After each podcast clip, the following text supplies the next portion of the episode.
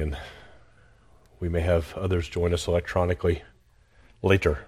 So, welcome back to Devoted to God's Church. We'll be looking at chapter 9 in Dr. Ferguson's book, uh, Devoted to God's Church. Uh, this one deals with our service. And, and, and again, I'm uh, amazed over and over again with the uh, how well our lessons in Sunday school line up with our sermon texts. And in our sermon today in Colossians 4, where we will see uh, sort of a group photo of faithful laborers in, in the field, uh, faithful servants of the gospel. And in here, in, in chapter 9, we're dealing with this subject of, uh, of service to one another, service to Christ in the context of his local church. The title of the chapter is The View from the Foot, or Christian Service. And we'll begin, I think it's helpful uh, to begin where uh, Dr. Ferguson does in John chapter 13, looking at the, the original uh, Lord's Supper and a, and a, particular act of service that our, our Lord gives to us by way of example. Um, an example that we are, are to follow, particularly in the, in the mind of, of our Savior. Let's pray and, and ask for the Lord's help as we open His Word. Father, we give you thanks for your Word. Uh, we thank you that you have given us a, a lamp to our feet and a light to our path, that you've given us uh, something that is, that is certain and infallible and sufficient in terms of, of your own revelation to us as sinful creatures. You have redeemed us from the pit. You have set us on solid ground, which is Christ our rock. And we thank you and we ask for your Spirit's help uh, to understand and to apply uh, the word of life. We ask this in Christ's name. Amen. In John chapter 13, we won't read the whole chapter, but we'll read some significant portions of it, where our Lord Jesus institutes the Lord's Supper. And here he has all 12 of the disciples. We have 11, 11 faithful men who will be rattled and shaken and tested and we have one devil uh, here in the room. And in chapter 13 of John, beginning in verse 1, now before the feast of the Passover, when Jesus knew that his hour had come to depart out of this world to the Father, having loved his own who were in the world, he loved them to the end. During supper, when the devil had already put it into the heart of Judas Iscariot, Simon's son, to betray him, Jesus, knowing that the Father had given all things into his hands and that he had come from God and was going back to God, rose from supper. He laid aside his outer garments and taking a towel, tied it around his waist. Then he poured water into a basin and began to wash the disciples' feet and to wipe them with the towel that was wrapped around him. He came to Simon Peter, who said to him, Lord, do you wash my feet? Jesus answered him, What, am I, what I am doing you do not understand now, but afterward you will understand. To wash someone's feet in the ancient world was, um, was the most menial of all tasks. In a large household, there would be a number of different servants, and all would have a number of, of different tasks. Uh, but it was always the low man. It was the, the lowest of the servants who was charged with the unpleasant task of washing someone's feet. And here you have these men gathered around the table to observe this uh, Passover meal together. Something they had done since they were little boys, uh, something every faithful Jewish family had, has partaken in. And here they come in with both um, physically and also ceremonially just unclean. And they come into the very presence of Christ. They are, in a very, in a very real sense, on holy ground. They're in the presence of the second person of the Trinity, clothed in human flesh. And he leaves his place at the table, uh, the place that certainly would have been the head of the table, the place of honor. He leaves that, bows himself, both literally and figuratively, and washes their feet. And, and of course, it, even if we were not familiar with the story, if I just ask you, if I told you, you know, one of the disciples protested you have a guess which one it is, you would all say, well, it's probably Peter. He's the one who usually pops off like this, and it is Peter. And Peter's asking essentially, What are you doing? And Jesus says, You're not going to understand yet what I'm doing. Then down in verse 12, when he had washed their feet and put on his outer garments and resumed his place, he said to them, Do you understand what I've done to you? You call me teacher and Lord, and you are right, for so I am. If I, then, your Lord and teacher, have washed your feet, you also ought to wash one another's feet. For I've given you an example that you also should do just as I have done to you. Truly, truly, I say to you, a servant is not greater than his master, nor is a master, or nor is a messenger greater than the one who sent him. If you know these things, blessed are you if you do them. I'm not speaking of all of you. I know whom I have chosen, but the scripture will be fulfilled. He who ate my bread has lifted his heel against me. I'm telling you this now before it takes place, that when it does take place, you may believe that I am he. Truly, truly I say to you, whoever receives the one I send receives me, and whoever receives me receives the one who sent me.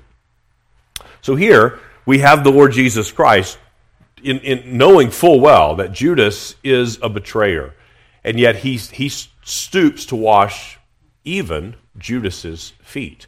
And so, what uh, John tells us is true. He has loved them to the very end. He served them to the very end. And his love was not some wishy washy, ambiguous kind of love, it was a definitive and tangible expression of his love. So, what we learn and what Jesus is giving to us by way of example is not what he instituted here by ordinance is the Lord's Supper. There are uh, denominations who practice the foot washing as part of that ordinance. And I think there's a confusion here in terms of what, what Jesus has instituted. He's instituted the supper. And we, we have confirmation of that, for example, in 1 Corinthians 11, when Paul gives to us the supper as the ordinance. I've received from the Lord that which I've also given to you. And he gave the supper. The foot washing was an example of humble service. That's what Jesus has done. That's the, that's the point of the foot washing, is not so that we can repeat the literal foot washing, but what, he, what he's done is demonstrated to his disciples there's nothing that ought to be beneath you when it comes to serving one another. There's nothing that you should consider too menial to do out of love for Christ or for one of your brothers or sisters. That's really the point. Uh, Dr. Ferguson gives to us three uh, principles, three, three things that he draws out from this example. And, and I, I, won't go through it this morning for the sake of time, but I, I do commend to you. He has put in a side by side comparison Philippians chapter 2 and this, this um, example from John 13 and, and seen how much those, those things are similar. As Paul's describing the humiliation, the earthly humiliation of our Lord Jesus, and here we see Paul's or uh, John's description of it in the gospel. I would commend that to you. It's, a, it's, a, it's an interesting comparison. But first of all, we notice, uh, Dr. Ferguson notes the mind of Christ. Here's, here's what's central in this example is the mind of Christ. And this doesn't mean that we take on his intellect per se, or that we take on uh, certain aspects of his personality, uh, but, but rather we take on his attitude of humble service. It is that attitude of humble service. And he gives, Ferguson gives three points that, that describe this mind of Christ. First, Jesus saw what was needed. Jesus saw that there was a need. He looked around the table.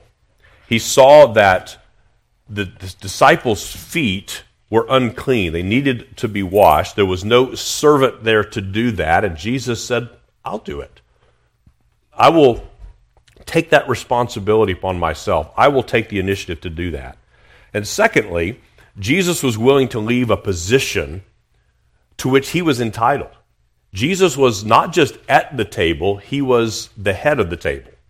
And every, every time the Passover feast was observed, there would have been a head of that table. Jesus was at the head, and rightly so. And having left that position, he goes from the top position to the lowest position. Remember the parable that Jesus tells? He says, if you, if you are uh, invited to a feast, don't take the best seat at the table. Remember what he, what he said? Because when the master of the feast comes, he may ask you, he may embarrass you by telling your friend, you need to, you need to move down to this other seat. But rather, take the lowest seat. And then, if, you're, if the master tells you to, to move up to a higher seat, you're actually honored instead. And, and he concludes that with the last shall be first and the first shall be last. Well, here, our Lord Jesus was at the head of the table, and he doesn't take the lowest seat at the table.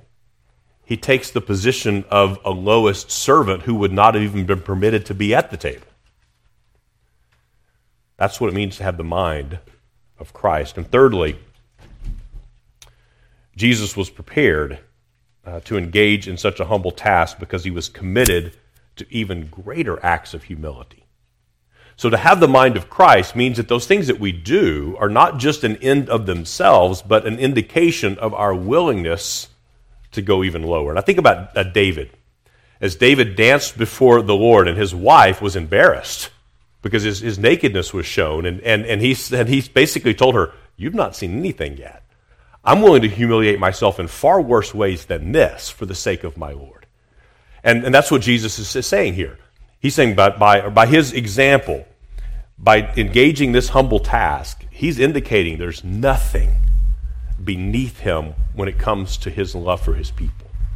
And, and his, the example that he gives to his disciples is that with this, for the sake of the gospel, there ought to be nothing that you're unwilling to do with respect to your own humiliation um, you, you shouldn't sit back and allow your pride to prevent you from serving someone else because a task seems, in your own mind, beneath you. So that's the first uh, principle is, is the, what we learn from this from John 13 is the mind of Christ. We're to take on this mind of Christ with respect to a, an attitude of humility when it comes to our brothers and sisters, when it comes to serving and worshiping the Lord. Then he gives several principles of service he says, I have given you an example that you also should do just as I have done to you. If you know these things, blessed are you if you do them. And again, he's not pointing to or only to the limited, narrow scope of literal, physical, tangible foot washings. He's using that representatively because that was the most menial of tasks and that points to something else. And I think Ferguson is very helpful. On, on, page 142 and 43, he states in both negative and positive terms these principles of service. And this is, this is, I think, an encouragement to me, hopefully is to you as well. Negatively, he says this service is not a matter of others recognizing our gifts, but positively, service is a matter of us recognizing others' needs. I mean, how many times have we, have we thought those things, and we've seen that in the, in the life of a church when someone says, Yeah, but my gifts, my gifts, my gifts. We need to be thinking more in terms of what are others' needs rather than what are my gifts. Secondly, again, both negatively and positively, service is not a matter of doing things for others at our own convenience.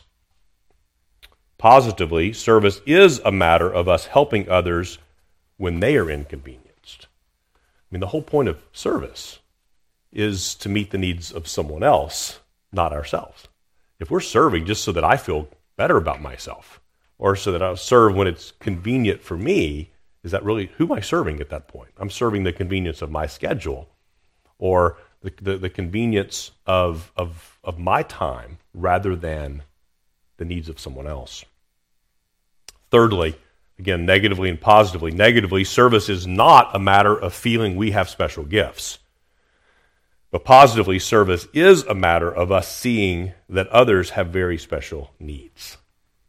So rather than looking at the world and the, and the, and the opportunities to serve the Lord through the lens of, this is, what, this is what God has really gifted me to do, this is what I enjoy the most, we need to look through the lens of what are the needs? Uh, what, what are my brother and sisters need? What does my church need? What, is, what do the people of God need? And fourthly, Negatively stated, service is not an optional extra for a member of the church. Positively, service is written into the definition of being a member of the church. Uh, service is not something that we decide whether or not we plan to do it. It's, it's a necessity. It's, it's part and parcel what it means to be a, a Christian, what it means to be a part of the body of Christ, is to serve one another. He goes on to say, To our fellow members, we are called to love. And here, loving includes seeking to fulfill all the responsibilities of belonging together in fellowship. So we, we would all, part of our, our, our church covenant, we, we confess together that we have a duty to love one another. And all of us would agree that's what the scriptures say unambiguously and repeatedly love one another. A new commandment I have given to you love one another. But what does that mean? Love is not just that, that, I, that I feel a certain warmth and affection towards my brothers and sisters, but it's that I'm willing to, to physically, prayerfully, tangibly serve them. Here's three, three principles he gives committing ourselves to never neglecting worship and fellowship on those occasions the church is called together as a whole unless hindered by God's providence. Again, what, is, what, is it, what does it look like to put skin on this? What does it mean to love our brothers and sisters? Well, we got to be together. You know, Kabati and I were talking about that just, just before Sunday school about this, this idea of virtual church, this meta church, and the, the, the lack of the ability tangibly, physically to connect with one another, to look each other in the eye, to, to experience that kind of one to one, face to face fellowship that God has designed us to do. And there are certainly times when, by way of illness or travel or some other means, we, we are providentially hindered. But how many other times are we just non committal to the life of the church? And, and we, we think, we tend to think by, by default, because that's our human nature, we tend to think in terms of, well, if I don't go, um, I'm only missing X, Y, or Z, and I'm willing to live with that. But in our calculus, we're not, we're not calculating what are my brothers and sisters missing because God has appointed me to serve them and meet their needs. Secondly, committing ourselves, what, what does it mean to love? It means committing ourselves to prayer, both individually and corporately for each other and for the extension of God's kingdom. As we saw over the last few weeks in Colossians 4. Paul admonishes the, the Colossian church to continue earnestly, steadfastly in prayer, being watchful in it with thanksgiving. This is the command that, that, that rests upon every one of us who are in Christ. This isn't, again, an optional extra.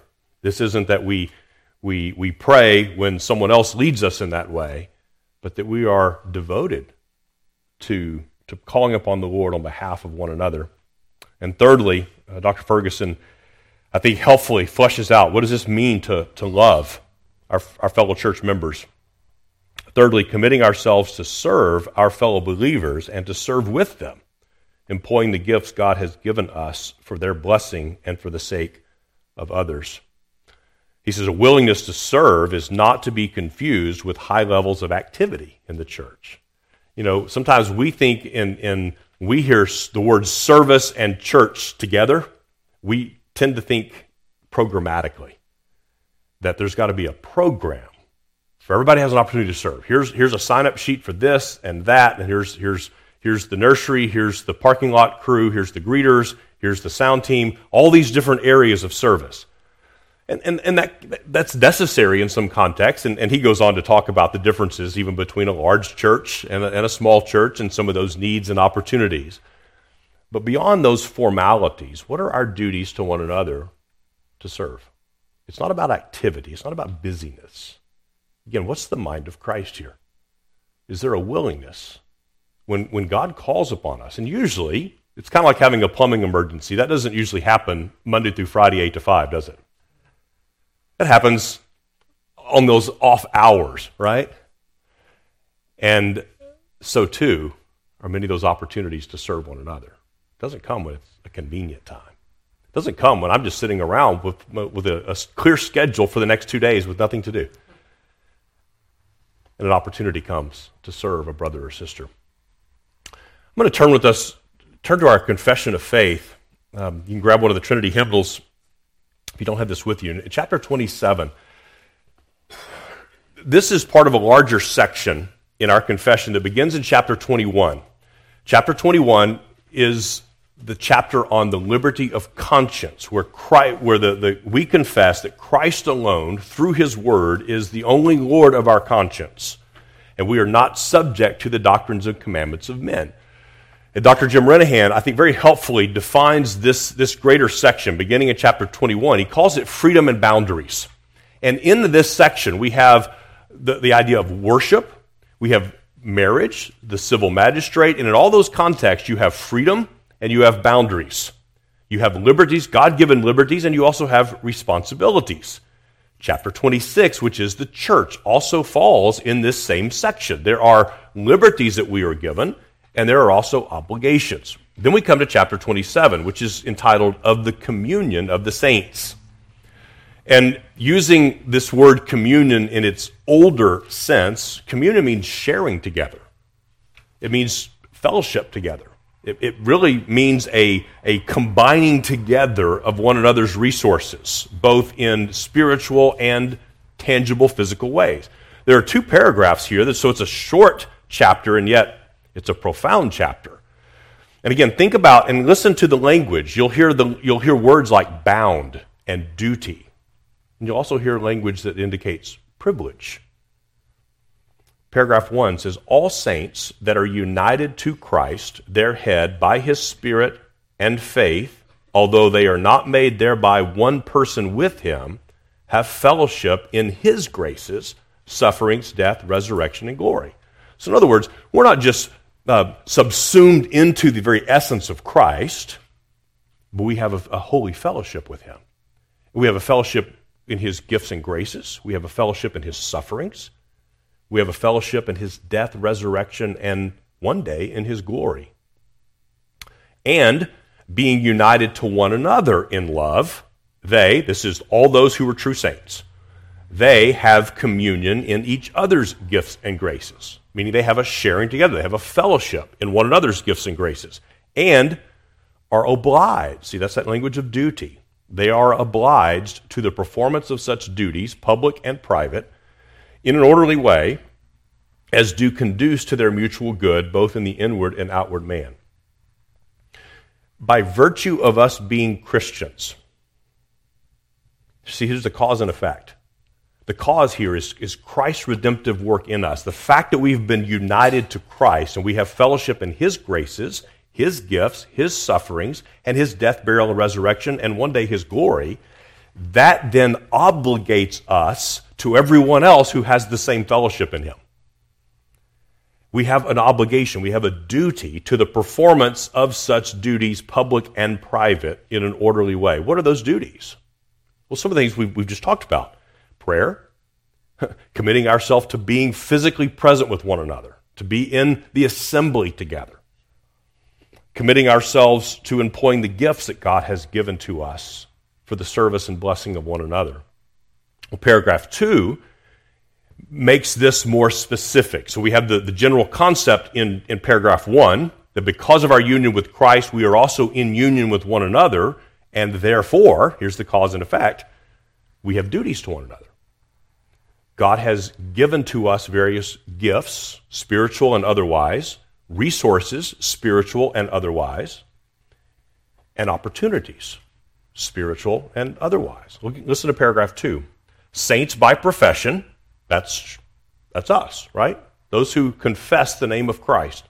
Saints by profession are bound to maintain a holy fellowship and communion in the worship of God and in performing such other spiritual services as tend to their mutual edification. And I want to pass over the very first part of this. Saints by profession are bound to maintain a holy fellowship and communion in the worship of God. Church membership is not optional. Church membership is not optional for the Christian. It is optional which church you join, but it is not optional that you join a church.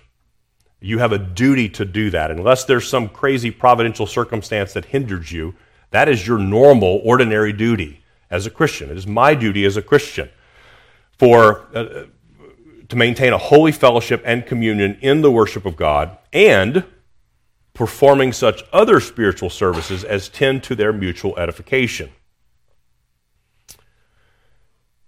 As also in relieving each other in outward things according to their several abilities and necessities.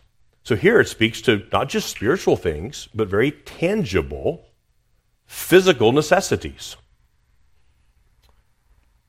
Which communion, according to the rule of the gospel, though especially to be exercised by them in the relation wherein they stand, whether in families or churches, Yet, as God offereth opportunity, is to be extended to all the household of faith, even all those who in every place call upon the name of the Lord Jesus.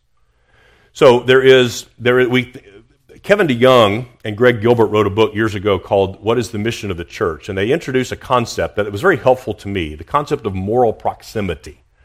And it's, and it's, it's a, not a difficult concept to understand. Those to whom I am closest in the providence of God are the ones to whom I have a greater responsibility. So obviously, uh, 1 Timothy 5, for example, obligates us to care for our own families. And Paul says, in fact, you've denied the faith and you're worse than an infidel if you will not care for your own family. If a man will not work and provide and care for his own family, he's denied the faith. So there is there's that principle there of moral proximity. I'm not obligated to care for every family on the earth, but I am obligated to care for mine.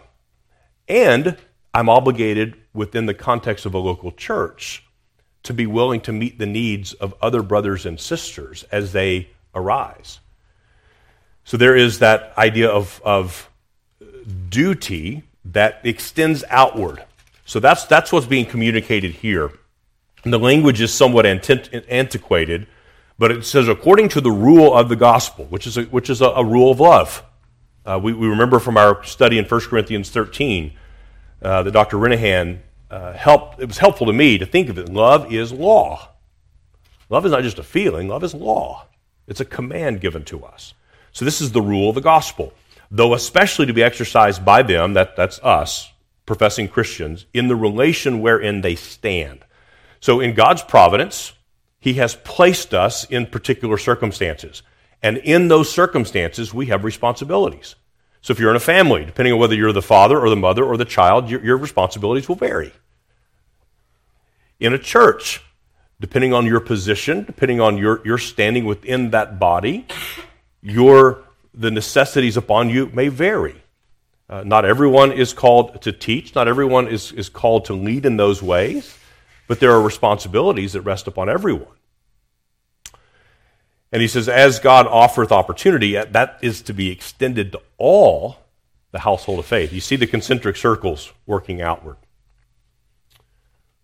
Nevertheless, the last phrase in, in paragraph two, nevertheless, their communion with one another, their sharing with one another as saints, does not take away or infringe the title or propriety which each man has in his goods and possessions.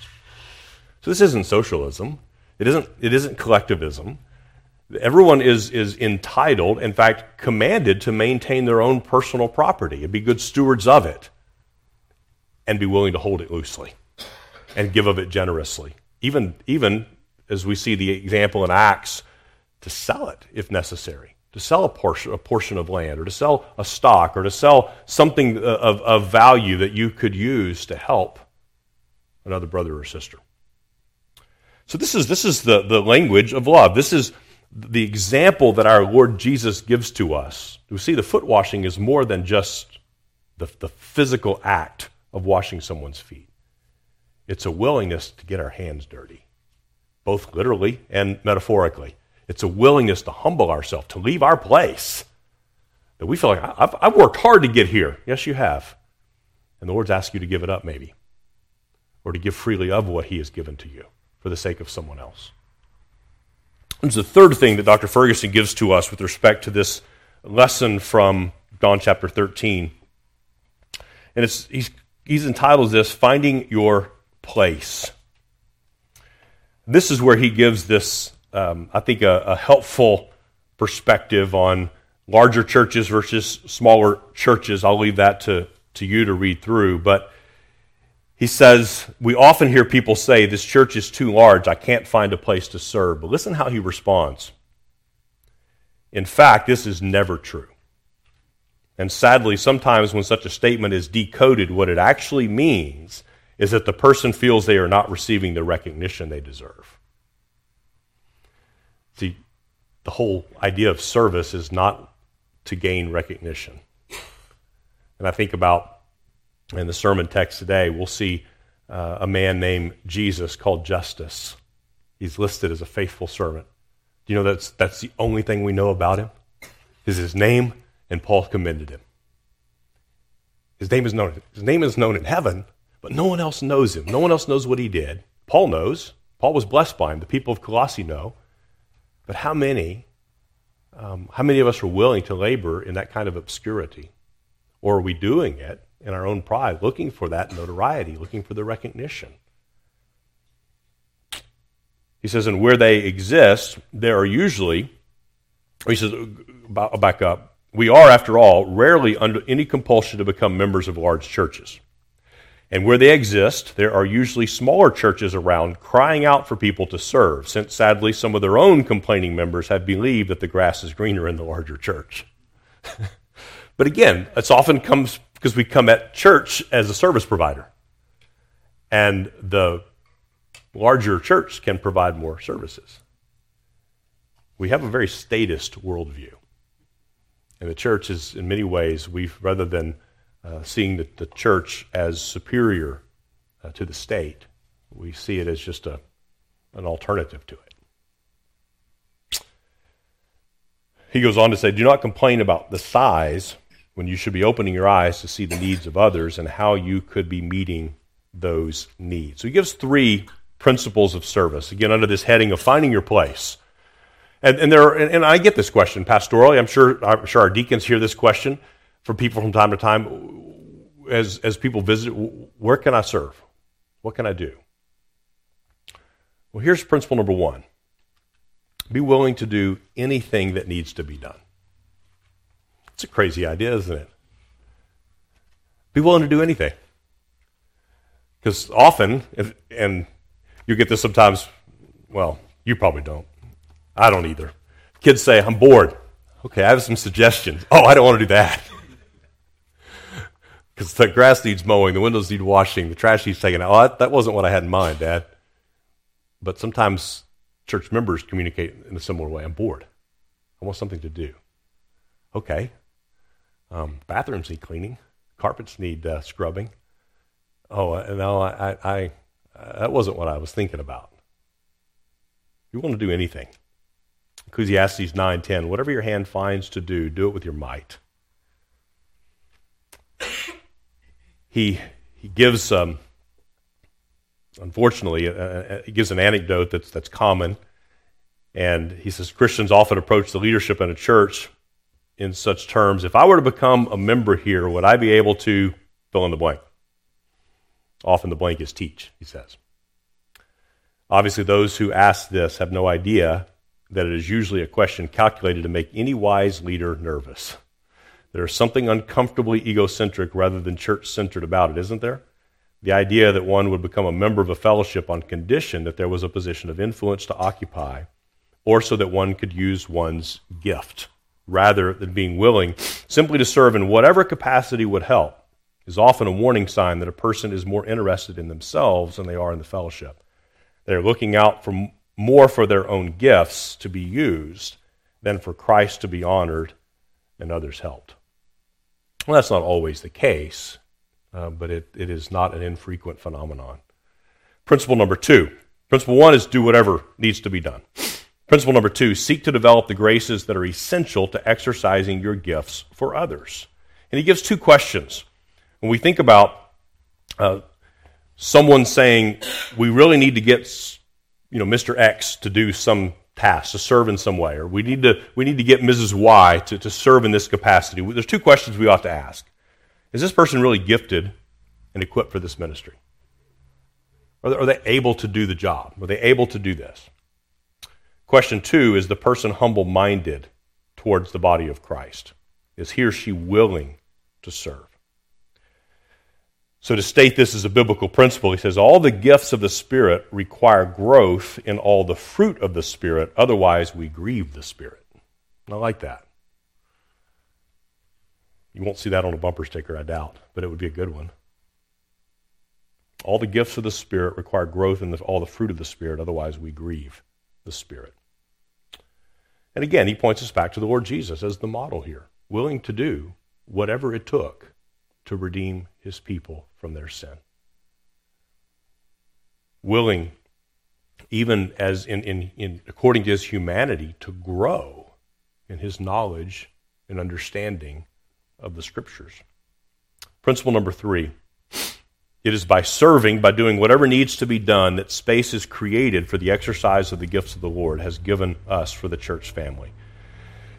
it, it is, it is actually by, by committing ourselves to doing even those menial tasks. And I think in, in real life, this is, this is working out the parable that I mentioned earlier, where Jesus says, if you'll take the lowest seat at the table, you'll have opportunity to move up.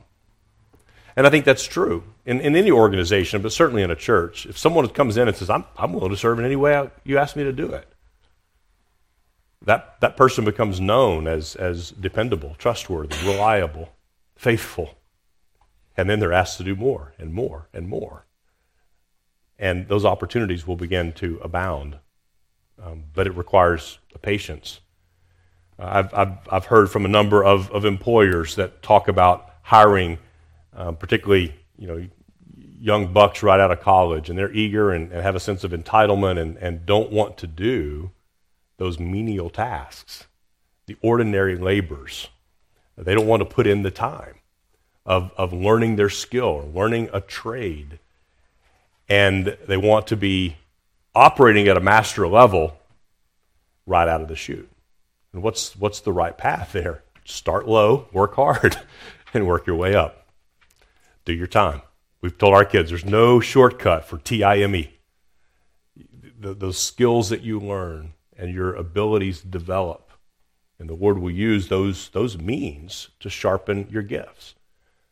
Do you, do you see in yourself, well, I think the Lord has gifted me in, in, in these ways? Great. Develop them at the foot of the table and see how the Lord uses you and develops those gifts. He closes, um, or shortly before his, his close, with a, a poem from Katie Barclay Wilkinson. He says, Perhaps we should be slightly more allergic than we often are to speaking about my gift, or its contemporary equivalent, my gifting. The New Testament nowhere joins the personal possessive pronoun my to the word gift. It does join it does join it to the word ministry or service. The difference may seem slight, but it can be significant. So the idea of, of gift is never seen in that possessive sense. You don't see anybody in the, in the New Testament referring to my gift or my gifting. But we do see gift applied to the words ministry or service. So it's a, it's a helpful um, perhaps corrective to us. It's a, it's a, good admonition to us as we think about life within the body of Christ. Um, I, I, had coffee with a brother recently and visiting a new church, and, and he was talking about how the, the first time they, they visited, they got an email from the church with all these different committees and activities, and, and no one's allowed to just come. You're, you have to be signed up on some sort of service committee, and that's, that's really their model. And, and the idea is, and I, I get the idea, is to draw people in and you don't want anybody out on the, on the periphery. Give everybody a job to do. And the idea, this is not a cruise ship, it's a battleship. And I, and I get that. Um, but sometimes that becomes very pro- programmatic rather than training people and encouraging people and, and praying for one another to seek out those opportunities, to do those most menial tasks. Because if you give somebody a buffet, here's the choice. Well, everyone's going to choose the, the most uh, what they perceive to be the most suitable uh, areas of service rather than what is the Lord in His providence? What opportunities has He given to you? What opportunities has He given to me uh, to serve according to His leading and calling? What are your thoughts on this, this topic, this, this chapter, with respect to service in the body?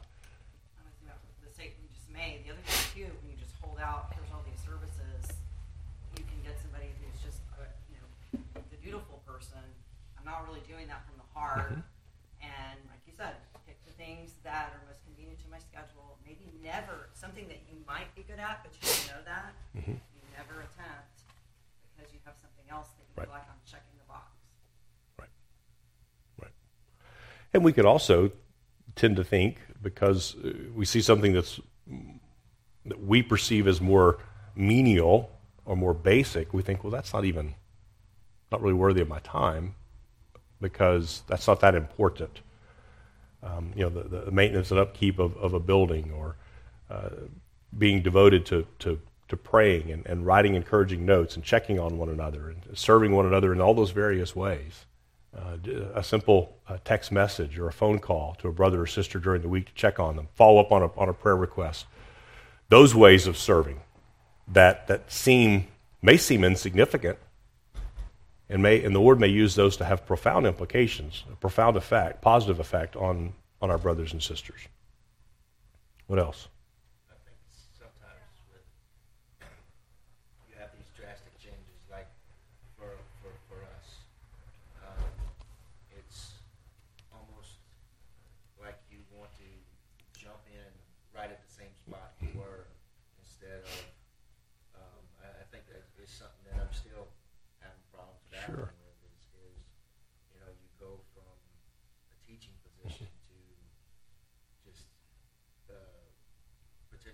It's almost disorienting. It is. It's very disorienting, and it, it's something that I've had. I'm still praying. Yeah. It's, it's a very difficult thing. Mm-hmm. Want. I mean, when when that's what you do, it's it's difficult not to do it, mm-hmm. and uh, it's it's taken a hum. It's taken. A, I had to, had to humble myself mm-hmm. because I'm we're, we're stepping into a, a, a new body. Hmm. Um,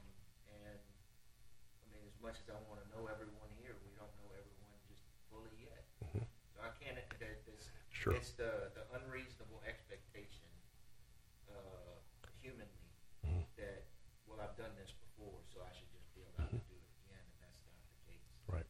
It's that we we we have to be good with um, serving in any way possible, and then uh, you know, and, and when you do that, well then in time and uh, with God's grace, then mm-hmm. yeah, that, that may happen again, or it may not. Right. You know, it's just you have to be okay in serving God any which way you can. Amen. And look for those opportunities. Yeah, and submitting ourselves to His providence, His His wisdom, and all those things. Yeah. Gina, you, you know exactly mm-hmm. what's expected and what's Like, uh, you, you, you mean today or? right? And so starting over, it's. Well, I can see where, yes, where you're coming from in terms of that particular context. There are mm-hmm. certain things that you yeah. know that I've done before. And so to be put in another position it's, and trying to yeah, out mm-hmm. your place. Yeah. Knowing, finding how to serve. Right. I, yeah. I know. And I remember being in that place too. Mm-hmm.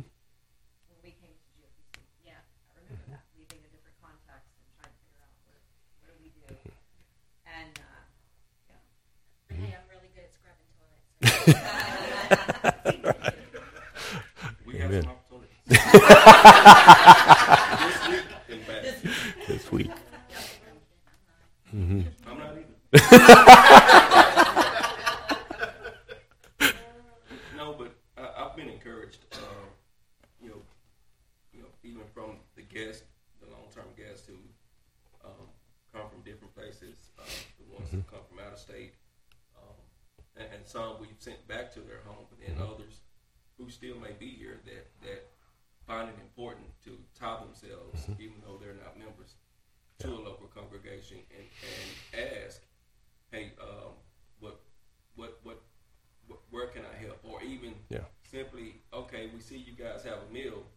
bringing something next week, and, and you know, um, and, and just having that that, that want to, to to yoke themselves to a local church and not sit on the couch and not watch Andy Stanley or right. you know, whoever. And not saying anything's wrong.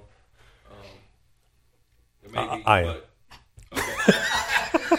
but but, but uh, you know, making it a point to be with other mm-hmm. believers. Mm-hmm. You know, and, and and I tell you the the other side of that is you often have to bear with one another, right? Mm-hmm. You know, but may not like the, the way that person smells, but that's a brother and sister. Mm-hmm. They're coming to church, and we're going to bear with each And They may not like the way I sing, but we're going to bear with each other. And going back to that metaverse, you know, thinking about that.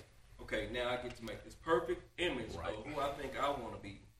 You know, and there's Mm-hmm. no there's there's there's no sanctifying elements because I'm perfect, you're perfect, and we're all just come together, Yeah. and we're never gonna rub each other wrong, Yeah. right? And if we do, then next week I'm gonna go sit, you know, three rows over there, and Do, do, do, do marshmallows sharpen one another? exactly.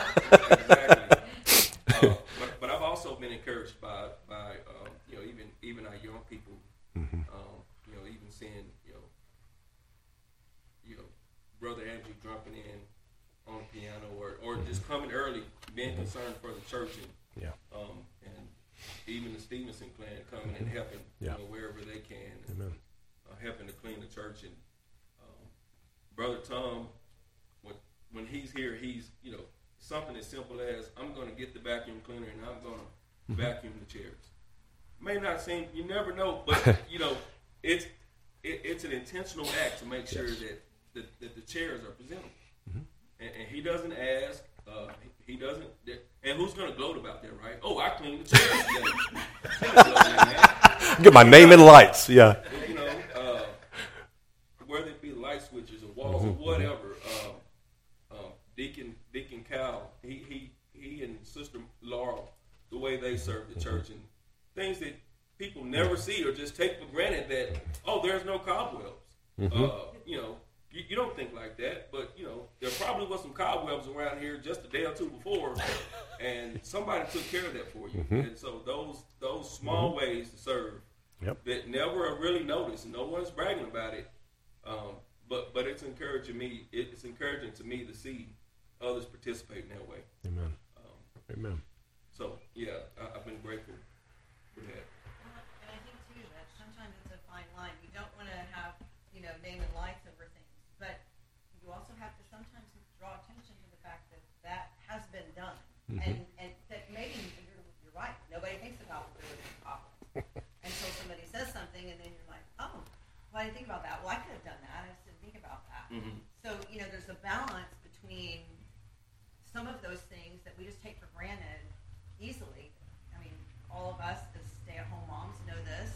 That there are things that just get take, taken for granted because you do it and you don't think about it. You just do it. You're not looking for anybody to say, "Hey, thanks for you know putting that away today or sweeping the floor." You just do it.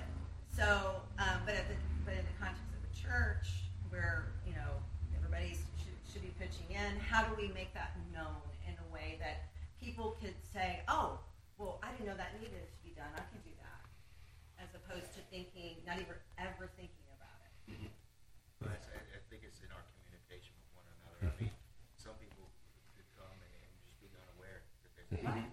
That, that we, we can't rightfully have an expectation without Right. putting it out there. Right. Well, and, and some people are will, will more easily notice things that need to be done and take that initiative. Mm-hmm. Others are more than happy to work. If you say, "Hey, can you get that?" Yes. Oh yeah, I'd be glad to do that. I, I would have never noticed it, but I'd be glad to to do that. So we have there's a there's a, a little bit of both that's needed. Matt,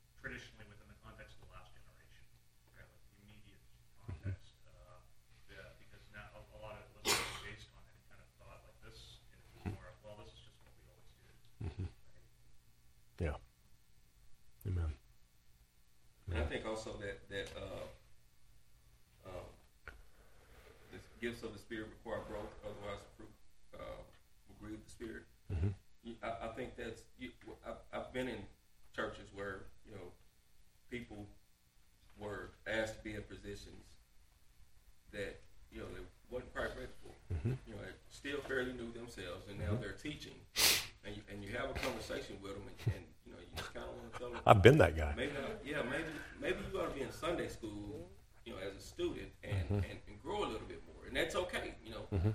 Um, and and and and see that over time, frustration arises. You know, sometimes maybe those people leave the church for whatever reason, and so yeah, having um, and, and me being in the trades and coming up through an apprenticeship, I see the value in Yeah. allowing time to mature. Yeah. People die if you don't get that maturity. and, and you know, and starting out at the bottom. I, I, I've, I've worked with you know young guys early in the trade, and, and you can tell early on a lot of the times who's probably going to go far in the trade because you get out on the job. Uh, maybe, maybe it's been raining like it has been, and there's a hole. And someone has to get in that hole. And you know, you, you get apprentice that kind of hem hauls and goes back to the truck. kind of ducking, you know. Okay, I'm gonna have to tell mm-hmm. him. And mm-hmm. then you get some that just okay, I'm low man here, mm-hmm. and I've seen this literally. I'm diving straight in. I'm letting everyone know that I'm willing to do this. and you see a little hard hat floating up because they went under and come back up and okay, this kid's it's gonna be here. I'm uh-huh. not gonna have to push him. He, you know, he's gonna push me probably to teach him. And, and you know, they grow and they mature right. and they become, you know, pretty proficient in their trade. And you know, I think a lot of times in the church, we, we have to allow that, allow Amen. for that growth before Amen. we just thrust people.